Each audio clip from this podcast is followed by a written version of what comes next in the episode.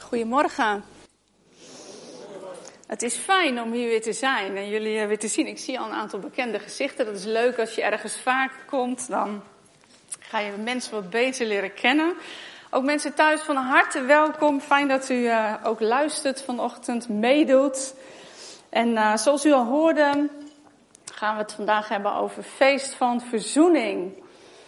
En misschien heb je helemaal geen zin in een feestje vanochtend. Was het gisteren laat? Heb je wat langer doorgefeest en zit je hier tof vanochtend? Ik vind dat tof. En ik denk dat God dat ook heel tof vindt, dat je hier bent. Misschien tikte gisteravond een minuten langzamerhand weg. En dacht je van, oh, weer een zaterdagavond. En ben je blij dat je hier zit, samen met je broeders en zusters, mensen die je lief hebt. Ik weet niet hoe je hier zit. Maar God weet dat wel. En dat is hartstikke fijn. Hij weet wat jullie, wat wij nodig hebben vanochtend. En zoals Wim al zei, we hebben het vandaag over verzoening. En verzoening is het kernthema van de Bijbelse najaarsfeesten. En Wim noemde dat al, is vanavond begint het Loofhuttenfeest. Zeven dagen feest. Wie van jullie heeft wel eens zeven dagen feest gevierd achter elkaar? Nee hè? Wij zijn denk ik in Nederland niet van die hele grote feestnummers. Maar we houden wel van een feestje. Nou, in ieder geval, het Loofhuttenfeest dat begint vanavond en dat is het laatste feest. Zo aan het eind, na de oogst eigenlijk, het laatste najaarsfeest. We hebben eerst vier voorjaarsfeesten en dan de laatste najaarsfeesten. En dat zijn het Bazuinenfeest en um, Yom Kippur en dan heb je um, um, de Grote Verzoendag en dan komt als laatste het Loofhuttenfeest. En dat zijn feesten die in de Bijbel beschreven staan. En die Jezus ook vierde met zijn discipelen. En dat loofhuttenfeest, dat vieren de Israëlieten in loofhutten. Je hebt ze vast wel eens gezien op een plaatje. Soms bouwen ze ze zelfs op een, uh, op een, uh, een aanhangwagen, maar ook naast hun huis, achter in hun tuinen. Om daar met elkaar feest te vieren en te eten. En in de Bijbel staat om de kinderen eraan te herinneren dat ik jullie heb vrijgemaakt uit Egypte en dat jullie in tenten woonden. En eigenlijk bedacht ik mij, woonden wij ook in tenten als het ware. We wonen tijdelijk op deze aarde en we mogen ons ook vandaag bedenken en beseffen dat we hier tijdelijk zijn en dat we op een gegeven moment hier eh, weggehaald zullen worden om eh, bij Jezus, bij God te leven. persoonlijk ben ik niet opgevoed met die, eh, met die Bijbelse feesten, moet ik eerlijk zeggen. Natuurlijk wel met Pasen, Pesach en Pinksteren, maar niet met de andere vijf. En ik moet zeggen, ik vind dat best wel jammer eigenlijk. Ik neem het niemand kwalijk, maar ik vind het wel jammer, want die feesten zijn zo ontzettend rijk. En het wil niet zeggen dat we ze, ja, we hoeven ze misschien niet tot in detail te vieren, maar het zijn wel bijbelse feesten door God ingesteld. En ze zijn eigenlijk uit onze cultuur gebannen omdat ze te veel Joodse invloeden hadden. En dat is eigenlijk best wel jammer, want dat geeft wat een scheiding, zeg maar. De Bijbelse feesten verschaffen ons heel veel informatie over wie God is, wat zijn plannen zijn met ons en wat zijn doel is met ons. Het is interessant om eens te kijken, dat is niet de officiële schriftlezing, maar allemaal nog een opmaat daar naartoe, wat God zegt over die Bijbelse feesten in Leviticus 23. Daar staan ze allemaal opgenoemd. En ik lees dan vanuit Leviticus 23 en ik begin met vers 4.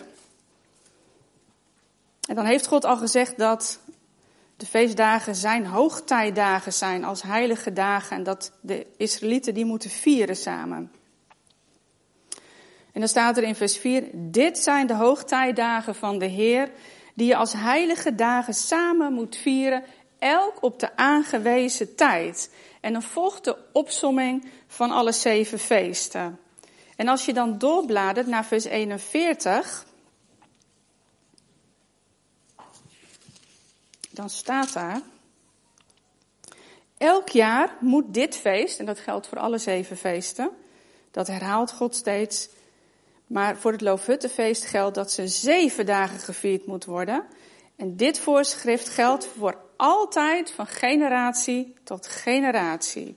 Voor altijd. Het is interessant dat als je gaat opzoeken in de grondtekst wat nou precies die heilige samenkomsten betekenen, dan is dat het woord Mikra Kodesh. En dat betekent repetitie. Dus God vraagt ons om te repeteren wat nog komen gaat. Want iets wat je al gehad hebt en wat goed gaat, dat hoef je niet meer te repeteren en uitgebreid voor te bereiden. Het gaat om iets wat komen gaat. En het is interessant, want wij vieren nogal wat bruiloften in onze gemeente. En dan zie je dat steeds meer mensen ook die bruiloften willen gaan repeteren. In Amerika is dat heel normaal. Dan repeteer je je hele bruiloft. Dat is echt heel bijzonder. Repeteren. Als we kijken naar wat Paulus zegt over die Bijbelse feesten, dan zegt hij: het zijn schaduwen van de toekomstige zaken. De werkelijkheid is in Christus. Dus het is een schaduw, het feest van de toekomstige zaken. De werkelijkheid is in Christus. Dat kunt u lezen in Colossense 2, vers 16. Het zijn voortekenen van Gods heilsplan. Zijn plan met de wereld. Je zou kunnen zeggen, het zijn Gods routekaarten. Zijn kalender. En Jezus, dat weten we, die heeft de vier voorjaarsfeesten al tot in detail vervuld. Dus heel interessant om je daar eens in te verdiepen. Het is prachtig hoe gedetailleerd Jezus alles heeft vervuld tijdens het paascha, tijdens het feest van de ongezuurde broden, het feest van de eerstelingen. En uiteindelijk heeft hij zijn geest uitgestort, zoals we dat weten, tijdens het Pinksterfeest.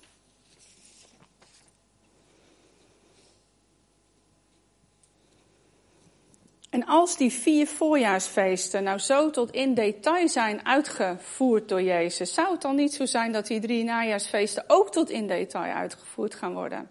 Ik geloof van wel. Ik geloof dat ze te maken hebben met de terugkeer van Jezus en met de vestiging van de nieuwe hemel en de nieuwe aarde. Want waarom zou Jezus, waarom zou God de vier voorjaarsfeesten vervullen en de drie najaarsfeesten niet? Er is ontzettend veel over te vertellen, dat ga ik vanochtend niet doen.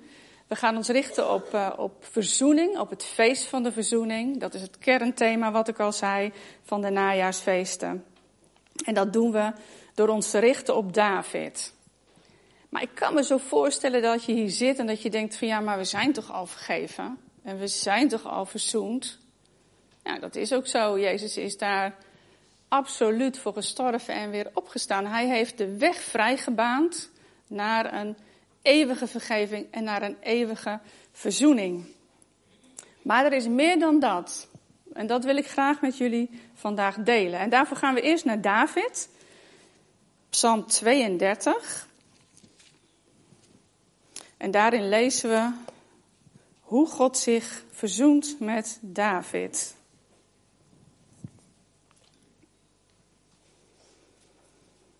Ik wacht heel even tot mensen die het willen opzoeken het kunnen opzoeken. Ik kan me ook voorstellen dat u gewoon meeluistert, is ook prima. Psalm 32. Gelukkig de mens wiens ontrouw wordt vergeven, wiens zonden worden bedekt. Gelukkig als de Heer zijn schuld niet telt, als in zijn geest geen spoor van bedrog is.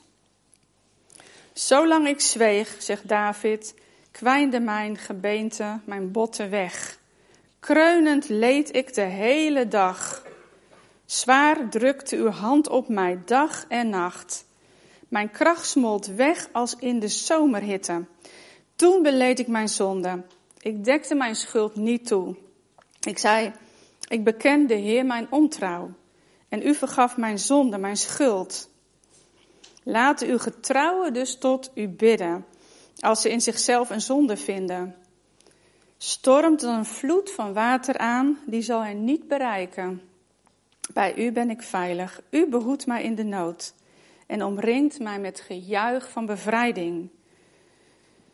Ik, zegt de Heer, geef inzicht en wijs de weg die je moet gaan. Ik geef raad, op jou rust mijn oog. Wees niet redeloos als paarden of ezels, die met bit en toom worden bedwongen. Dan zal je geen kwaad treffen. Een slecht mens heeft veel leed te verduren, maar wie op de Heer vertrouwt wordt met liefde omringd. Verheug u in de Heer, rechtvaardige en juich. Zingt het uit, u die oprecht bent van hart. Ja, dat is een heel krachtig beeld wat David hier schetst van verzoening. En de vraag die vanochtend centraal staat is, wat is nou precies die kracht van verzoening en wat betekent die vandaag de dag in het hier en nu voor mij? Wat is de kracht van verzoening en wat betekent die hier en nu voor mij, voor ons? En we beginnen dus bij David. En David viert feest, hebben we gezien. Hij is blij, hij is opgelucht. En ik kan me voorstellen dat hij ook danst en heel vrolijk is. En dat is niet zo gek, want David heeft enorm in de kreukels gelegen. Hebben we gelezen. Zijn botten teerden weg. Elke dag was hij aan het klagen dat hij zich beroerd voelde. Hij kreunde. En ook dus fysiek, niet alleen geestelijk, maar ook fysiek was hij er ziek van, letterlijk.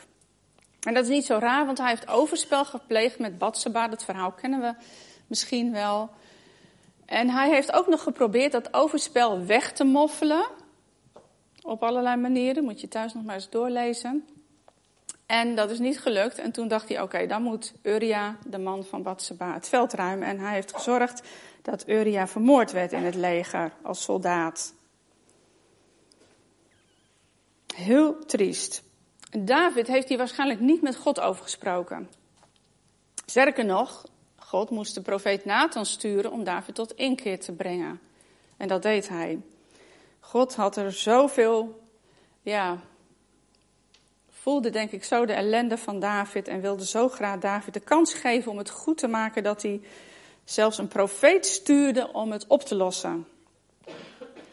En ik weet niet hoe het met u zit, maar ik herken dat wel in mijn eigen leven. Dat er heel geregeld wel eens dingen zijn waar je zo naar verlangt. Of waar je zo'n behoefte aan hebt. Dat je denkt, nou, ik moet gewoon even mijn gal spuwen. Of misschien roddel je wel eens graag over een klasgenoot of over een leraar waar je echt vreselijk te balen van hebt. Of misschien is het gewoon zo ontzettend lekker om eens even flink kritiek te hebben op die kerkleiders die het allemaal zo goed denken te doen. En zo zijn er nog heel veel andere dingen. Gulzigheid, slecht over jezelf denken. En we kennen allemaal wel voorbeelden waar we de grenzen eigenlijk overgaan van wat goed voor onszelf en voor een ander is. En na een wat langere tijd, soms korte, soms langere tijd, dan komt er toch een soort van gevoel van, ah, dat is niet goed. Ik weet niet hoe het met u zit, maar soms dan zelfs onbewust ben je bezig een ander de schuld te geven. Ja, maar het is ook zo'n ellendeling.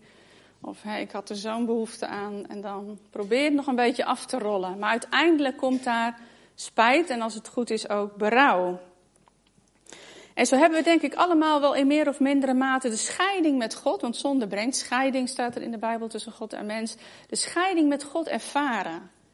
Ik weet niet hoe dat met u is, maar ik voel het meteen als, sorry, als God ergens, als er afstand is tussen God en mij.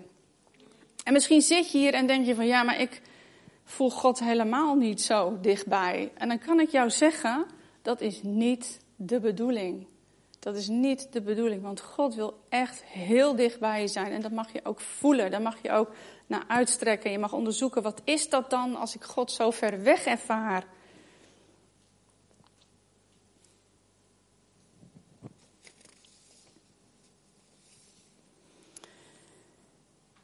De tijd die we doorbrengen zonder God of met God op afstand is niet makkelijk.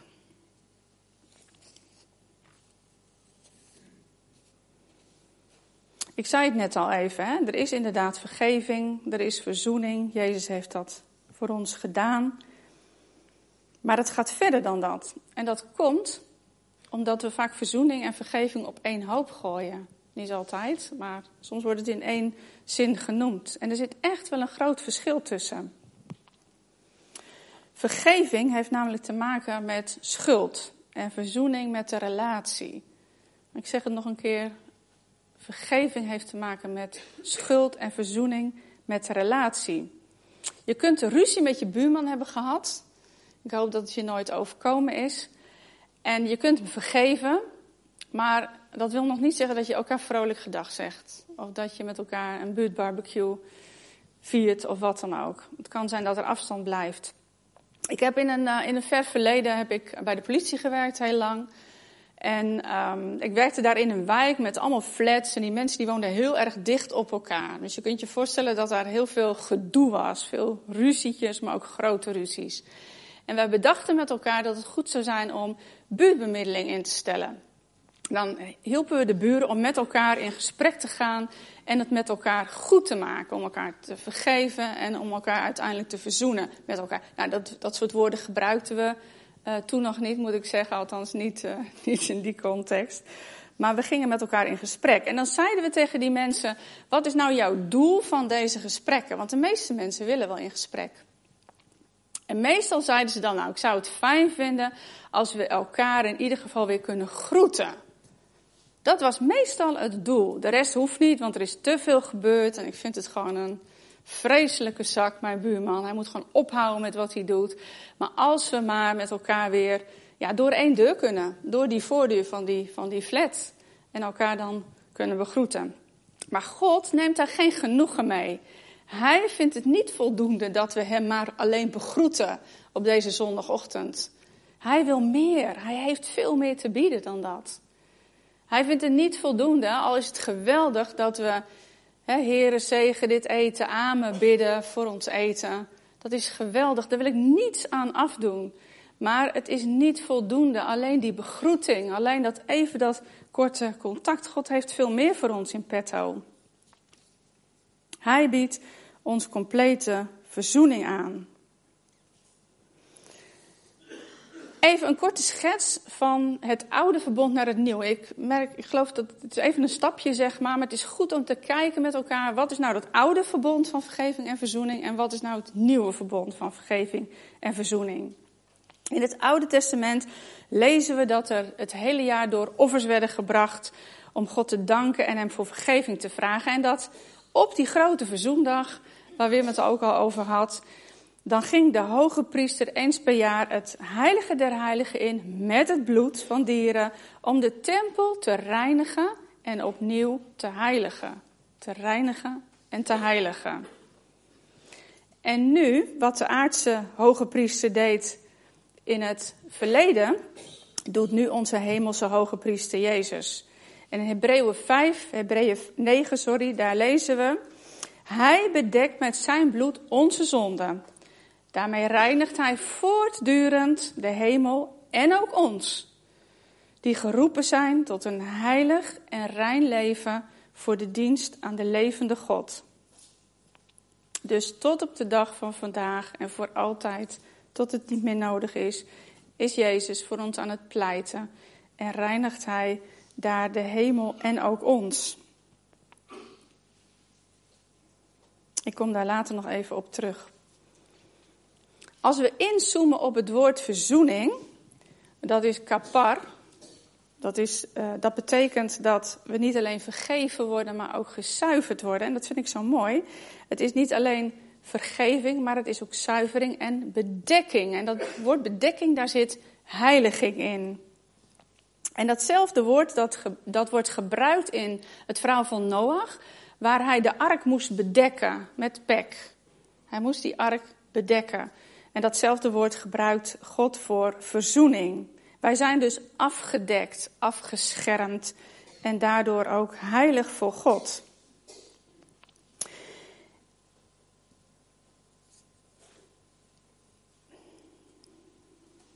Maar het is wel zo dat God je niet reinigt en heiligt als je dat niet wil. Want het heeft namelijk te maken met relatie. Als je niet wil als je zoiets hebt van, nou, ik, ik, ik hoef niet zo nodig gereinigd te worden, want ik geloof niet dat dat nodig is. Ik hoef niet zo nodig gezuiverd te worden. Het is je vrij. Het staat je vrij om dat te accepteren.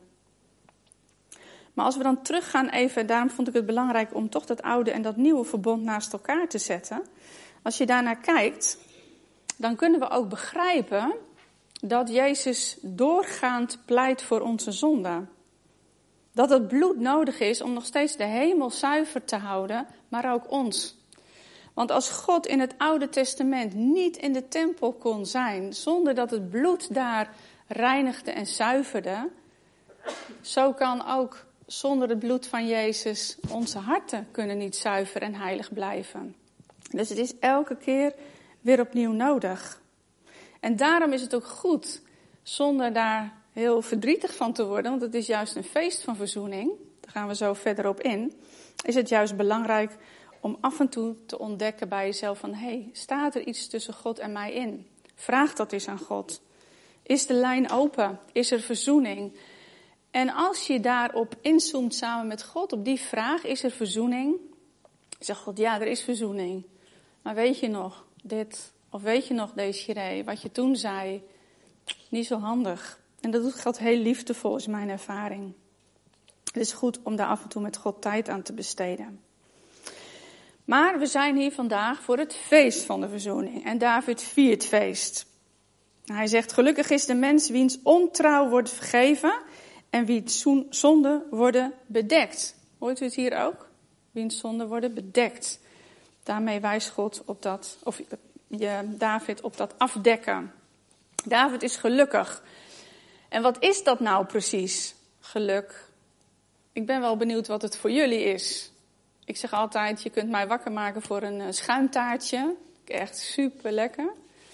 Maar vrijdag op zaterdag dit weekend waren John en ik uh, uh, een nachtje weg. Omdat een van onze kinderen het huis nodig had voor een feest. En hij zei, kunnen jullie misschien weggaan? Ja, zeiden wij, tuurlijk, wij gaan wel weg. Nee, maar ik bedoel echt weg, weg. Oké, nee, we zijn gewoon zorgen dat we de hele avond van huis zijn. Nee, nee, ik bedoel echt weg, weg, weg. dus wij zijn lekker op pad geweest.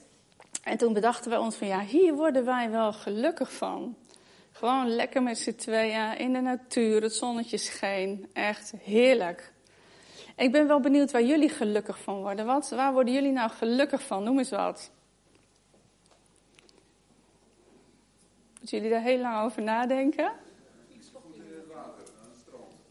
Fietstocht in de natuur en ik hoorde strand? Ja, heerlijk. Schoenen uit, voeten in het water, lekker in dat zand. Uitslapen. Oh yes. Uitslapen. En daarom vind ik het zo tof dat jij dat hebt opgegeven om hier te zitten. Dat vind ik tof. Dus fijn dat je er bent. Anderen? Wie zei dat? Kleinkinderen. Ja, geweldig. Ik zag het net ook al. Opa's, oma's. Met kleinkinderen. Heerlijk. Ja. Anderen? Voor de houtkachel op de winteravond. Oh, heerlijk. Ja ik moest even van die zomer afkicken, zeg maar. Hè? Maar als hij dan voorbij is, dan is dit echt uh, heel erg lekker. Ja. Nou, wat ik ontdekte in deze tekst is dat het woord geluk dat David hier gebruikt veel verder nog gaat dan een lekkere vakantie aan het strand, het kopen van een nieuwe auto of een tof schoolfeest. Het woord dat hier gebruikt wordt is esher. En esher dat wordt eigenlijk veel meer gebruikt in de betekenis van gezegend zijn. Gezegend zijn. En als je dan leest vanaf vers 6, ik ga het even voorlezen, in Psalm 32, als je dat zo doorleest, hè, zoals tijdens de schriftlezing, dan komt dat toch minder, denk ik, tot zijn recht dan als ik dat even goed onder een loep leg. Daar staat over die, over die zegen van God, over dat gelukkig zijn, staat dat als God vergeeft en verzoent, dat storm een vloed, of dat stormt er dan een vloed van water aan over je leven, een grote golf, iets om jou omver te halen. Het zal je niet bereiken. Je bent veilig, staat er. Je wordt omringd met gejuich van bevrijding. Er is blijdschap. Dus ook al voel je dat niet altijd, God omringt jou met gejuich van bevrijding en er is blijdschap. En God zegt, ik geef je inzicht. Ik wijs je de weg. Ik geef je raad. Op jou rust mijn oog. Je wordt met liefde omringd. Nou, als dat geen geluk is, dat is toch fantastisch, mensen. Als dat je wordt beloofd en dat over je wordt uitgestort, uitgesproken. En dan begrijpen we ook beter waarom God elk jaar ons gunt het feest van verzoening te vieren. Elke dag de gebeden. Heer, dank u dat u bij mij bent. Wilt u mij vergeven? Misschien doe je dat niet elke dag, hoeft ook niet. Maar eens per jaar dat God zegt: Weet je nog? Weet je nog? Ik kom terug. Ik kom terug en dat zal sneller zijn dan je denkt. Misschien doordat je leven eindigt, of misschien doordat Jezus terugkomt. Maar weet je nog? Ben je er klaar voor? Is het nog goed tussen jou en mij? Zijn we nog goed aan elkaar geplakt? Want ik wil je zo graag zegenen. Ik wil je zo graag zegenen, zodat je tot een zegen kan zijn. En wat betekent dat dan nu, voor nu? Als God ons met Hem verzoend hebben, alles wat hij ons gegeven heeft vanuit die vergeving en verzoening, wat betekent dat dan? Dat betekent dat wij de bediening van de verzoening mogen uitdragen. Want God vertrouwt ons dat toe. God vertrouwt ons dat toe dat wij diezelfde verzoening uitdelen. Hij vertrouwt ons en hij heeft ook gezegd dat hij ons zal beschermen, dat hij ons zal wijsheid zal geven, dat zijn oog op ons rust. En in 2 Korinthe 5, het is interessant als je een pen bij je hebt om dat op te schrijven. In 2 Korinthe 5, vers 17 tot 20. Ik bedacht me in de auto dat ik toch dat ga voorlezen even. 2 Korinthe 7, of 2 Korinthe 5, vers 17 tot 20. Daar staat, daarom is ook iemand die één met Christus is een nieuwe schepping. Het oude is voorbij, het nieuwe is gekomen. Dit alles is het werk van God. Hij heeft ons door Christus met zich verzoend en ons de taak gegeven dat bekend te maken. Inderdaad, God heeft in Christus de wereld met zich verzoend. Hij heeft de wereld haar overtredingen niet aangerekend. Niet alleen ons niet, maar ook de wereld niet. En hij heeft ons en ons heeft hij de verkondiging van de verzoening toevertrouwd. Wij zijn gezanten van Christus. En God doet door ons zijn oproep. Dat is mooi, hè? want wij hoeven het dan ook niet zelf te doen. Maar mogen ons ervoor openstellen. We mogen zeggen, ja, dat wil ik. En dan gaat God aan het werk. Daar heb ik twee mooie voorbeelden van, denk ik. Een voorbeeld over Pieter dat is niet zijn echte naam natuurlijk, want Pieter die heeft eh, behoorlijk wat verkeerde wegen ingeslagen, zodanig dat hij in een TBS-kliniek terecht kwam. Hij mocht niet meer vrij zijn. En Pieter, die had een begeleider die christen was. En af en toe dan deelde die begeleider iets gewoon over zijn eigen leven. Hoe tof hij God vond en hoe dat ging in zijn leven. En Pieter werd daar wel enthousiast van. En die dacht van, nou, ik wil wel eens naar de kerk. En toen kwam Pieter met zijn begeleider bij ons in de kerk. En langzamerhand kwam hij daar thuis. Jullie thema is bij Jezus thuiskomen, zover ik weet. Volgens mij klopt dat. Jaarthema, of in ieder geval prekenthema. Nou, Pieter kwam bij God thuis. En in de kerk bij mensen. Hij kwam thuis. Voor het eerst in zijn leven. En dat was heel bijzonder. En helaas is Pieter veel te vroeg overleden. Hij was eh, even in de dertig. En um, ik met mijn collega, ik werk in een voorgangersteam in uh, Utrecht, mochten de dienst doen. En ik vertelde dat verhaal van Pieter, hoe hij God had leren kennen en hoe hij thuis was gekomen bij Jezus en bij ons en dat wij zo van elkaar hadden genoten. En na die dienst kwam er iemand naar ons toe, laat hem Kees noemen. En Kees zei, oh, dat wil ik ook.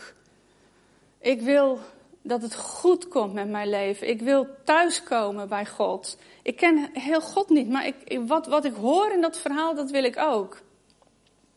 En met Kees ging het eigenlijk hetzelfde. Kees kwam met de begeleiders in de gemeente, zat ook in een TBS-kliniek trouwens. En hij kwam in onze gemeente en kwam thuis bij God en bij mensen om hem heen, bij ons in de gemeente. Die mannen hebben geen makkelijk leven. Die Kees ook niet, op dit moment ook niet. En ik was twee weken geleden bij hem en hij zei, ik heb het zwaar.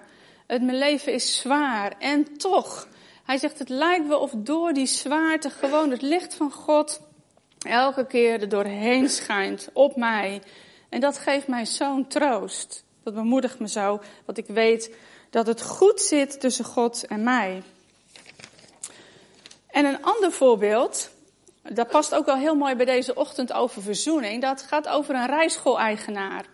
Een vrouw zit de hele dag op de weg en op een bepaald moment ze stopt voor het verkeerslicht. Ze zit achter een andere auto. En wat staat er op die auto? Verzoen je met God. Verzoen je met God. Je kent dat wel, hè? Auto's waar sommige mensen echt van alles op plakken. En uh, soms alleen een, een, visje, maar dit was echt een duidelijke boodschap. Maar zij kende God helemaal niet. Ze kwam niet in de kerk. Ze had wel een uh, cursist, een leerling, die, waarvan ze wist van, oh ja, die, die komt in de kerk. Dus laat ik haar eens vragen, verzoen je met God? Nou, die leerling zei, nou, dat, dat is best wel een ingewikkeld iets eigenlijk. Wat is dat dan? Hè? Verootmoediging, verzoening, best wel zware woorden. Maar ze kwam bij ons in de kerk, dus zij bracht die leerling in contact met mij. En toen kon ik vertellen over God, hoe hij de aarde had gemaakt en hoe hij zich wil verzoenen met de mensen, omdat we gewoon toch keer op keer de bietenbrug opgaan. En ook deze vrouw, die precies wist, dat hoeven wij niet te doen, toen ze die boodschap las van verzoen je met God, zij zegt, ik wist dat het voor mij was. Ik wist het. Ik wist helemaal niet hoe. Ik wist niet wat ik moest doen, maar ik wist het. En vanaf dat moment, ook toen ze nog niet geloofde, bracht God iedere keer mensen op de pad. Briefje door de deur, foldertje op straat, een liedje. En ze zei, hoe kan dit, Desiree? Hoe kan dit? Omdat God je ziet, zei ik dan. God ziet je en hij wil zich met jou verzoenen. Hij wil een relatie met jou aangaan. En ook zij heeft het niet makkelijk. En ze worstelt met het naar de kerk komen en dan met heel veel andere dingen. Maar ze heeft zich met God verzoend. Ze, heeft, ze voelt zich thuis. Ze is thuisgekomen bij God.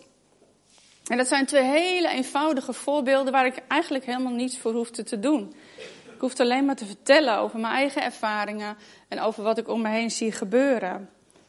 En dat geldt ook voor ons. Dat geldt ook voor ons. We hebben net gelezen uh, in de tekst in, uh, in 2 Korinthe dat God het door ons heen doet. Het enige wat wij hoeven te doen is van Heer, help ons dicht bij u te blijven en werk dan maar door mij heen. God vertrouwt ons het toe. Want hij zegt immers, ik geef je het inzicht en ik wijs je de weg die je moet gaan. Ik geef je raad. Mijn oog is op jou. En dat geldt voor iedereen die hier zit. Voor iedereen. Hoe je leven er ook uit heeft gezien en uitziet. Want we hebben gezien aan David. Nou, die heeft nogal wat op zijn kerfstok gehad. En toch zei God: Ik ga heel ver om ons samen te verzoenen, want ik vind die relatie zo belangrijk. Dus het geldt voor ons allemaal. En ik zou het mooi vinden om met elkaar een moment van rust te hebben, van stilte. Om even voor jezelf te bedenken, hey, is het nu, is het in orde met God? Is het goed tussen God en mij? En misschien kun je gebed bidden of misschien door iemand naar de dienst voor je laten bidden. Blijf er niet mee lopen. Doe je mond open alsjeblieft. Of één op één naar God of betrek er andere mensen bij. Het is zo'n feest om alles af te leggen en te weten dat het oké is. Zullen we een moment stil zijn?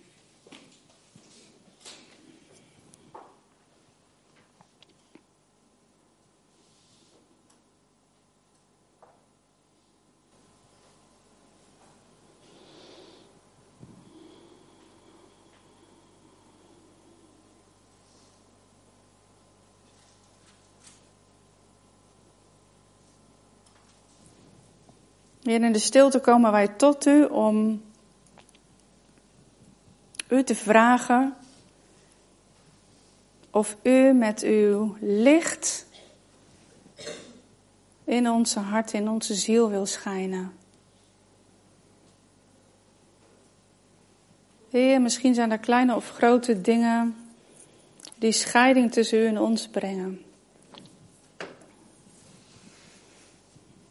Heer, kom ons tegemoet. Misschien nu, op dit moment. Misschien als we thuis zijn, in de rust. Misschien veel later in deze week.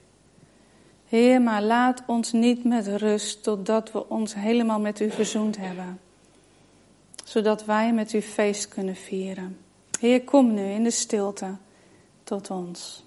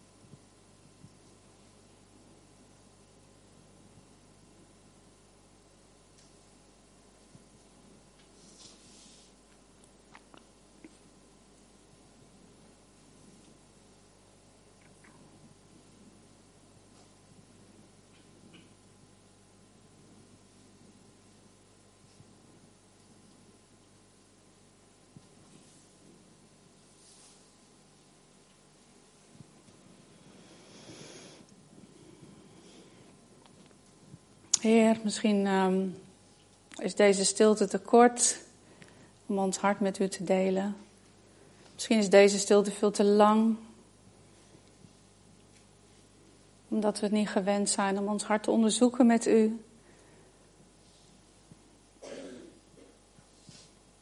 Heer, we mogen weten dat u naast ons bent.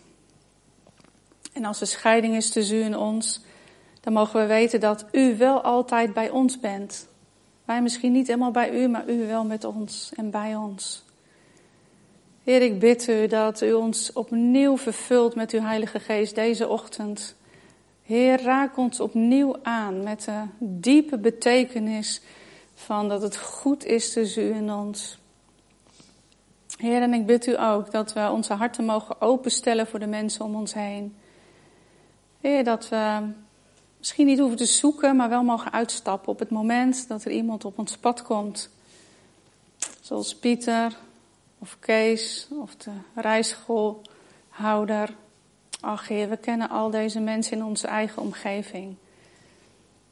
Heer, bekrachtig ons met wat u beloofd heeft, Heer, zodat we licht mogen uitstralen. Hier in Alphen, maar op andere plekken, op school, gewoon door te zijn wie we zijn in u. Op ons werk, thuis, hier waar dan ook. En we danken u voor al het goede werk wat u heeft gedaan, wat u nog gaat doen. En Heer, misschien niet bewust, maar toch weet ik dat we uitkijken nadat u terugkomt. En de nieuwe hemel en aarde een feit zullen zijn. En dat daar verzoening is met alle volken en alle mensen. Heer, zoveel mogelijk dat de oogst groot mag zijn. Daar bidden we u voor. En we danken u dat we zo met elkaar het avondmaal vanochtend weer mogen vieren. Heer, uw bloed, uw lichaam. En dat we daar vrij aan mogen gaan. Dank u wel daarvoor in Jezus' naam. Amen.